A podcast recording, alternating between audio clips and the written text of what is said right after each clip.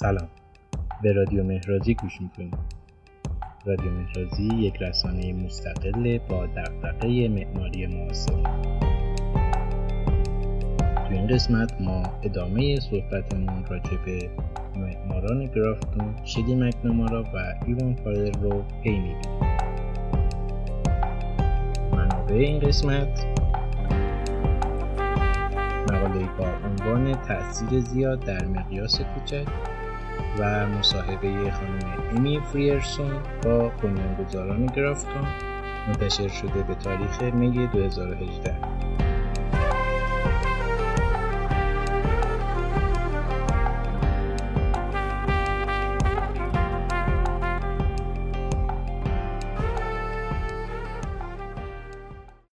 معماران می‌تونن یک اثر بزرگ رو توی یک مقیاس کوچیک بسازن.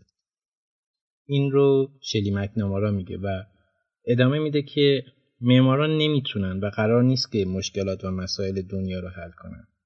اما می‌تونن یک ضربه قابل توجه و اثری شدید رو ایجاد بکنن. شلی مکنامارا و ایوان فارل در ادامه صحبتاشون اینگونه میگن که معماری قدرت مبارزه با مشکلات و مسائل دنیا رو نداره اما در ادامه به این تاکید می‌کنن که حتی پروژه های کوچک هم می‌تونن به جامعه کمک بکنن همونطور که پروژه های بزرگ.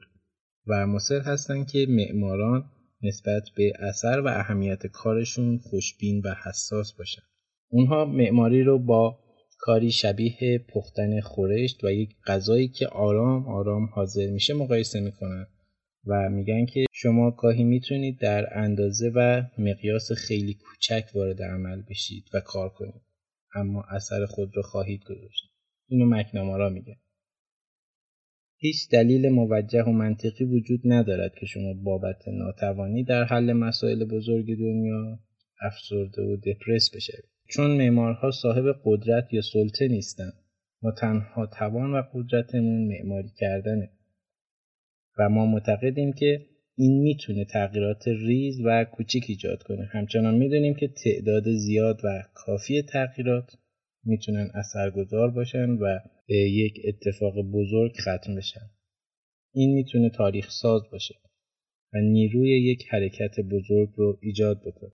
مانیفست گرافتون با عنوان سخاوت روح در معماری. در جای مکنامارا میگه حتی ما هم گاهی از اینکه نمی‌تونیم در های بزرگ و زیر ها طراحی بکنیم ناامید میشیم و ما رو اذیت می‌کنه. اما اجازه نمیدیم که این ناامیدی و فشار جلوی حرکت ما رو بگیره. اگر با وجود این فشار و ناامیدی با ادامه دادن آشنا نیستید هنوز در خیال خامید و هنوز مسیر زیادی رو باید برید. این دو سرپرست بینال 16 ونیز با انتخاب موضوع فضای آزاد مانیفستی رو جمعآوری و تهیه کردن که اصول و مفاهیم مورد نظرشون رو تشریح می‌کنه. و این مانیفست رو اینگونه نامگذاری کردن. سخاوت روح و احساس انسانیت در هسته اصلی معماری. و این رو فرصتی دونستن برای تاکید بر اهمیت هدایای رایگان طبیعت از جمله نور و هوا و گرانش و مواد و مساله معماری یک رشته خوشبینانه است. فارل و مکنامارا جایی به دزین گفته بودند که فضای آزاد مربوط به هدیه است که معمار رایگان دریافت می‌کنه و این رو نعمت و موهبتی دونسته بودند که از طریق یک طراحی خوب محقق میشه. فارل میگه که معماری ساختمون سازی نیست بلکه معماری درباره یافتن عناصر و اجزایی است که یک چیز را فراتر از آستانه معمول و آشنا می‌بره. معماری فرایند تبدیل یک چیز عادی به یک چیز با ارزشه. آنها به اشاره به دو دانشگاهی که پیش از این طراحی کردن یکی در لیمای پرو و دومی در میلان ایتالیا به عنوان مثال هایی از ساختمون هایی که این موهبت رو دارند. اینگونه میگن که این موهبت می‌تونه قاب کردن زیبایی طبیعت باشه. و یا ایجاد و ساخته فضای عمومی که مردم تو اونجا با هم ملاقات کنن و تعامل و معاشرت داشته باشن. آثار منتخب بینال ونیز هم بر همین اساس انتخاب شدن.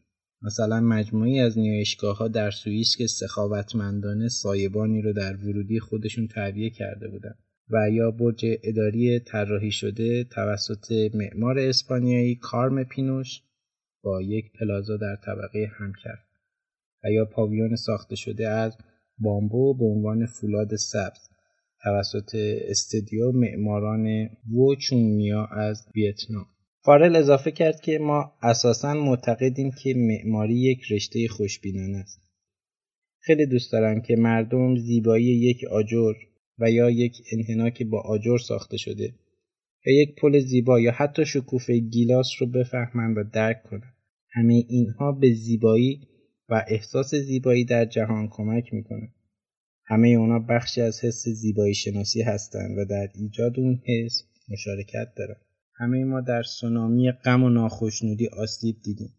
با سختی های زندگی شخصی و اجتماعی ترور شدیم.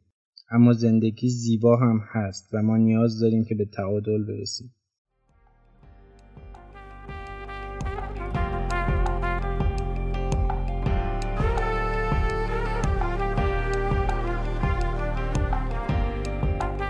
به پایان اپیزود دیگری از رادیو مهرازی رسیدیم.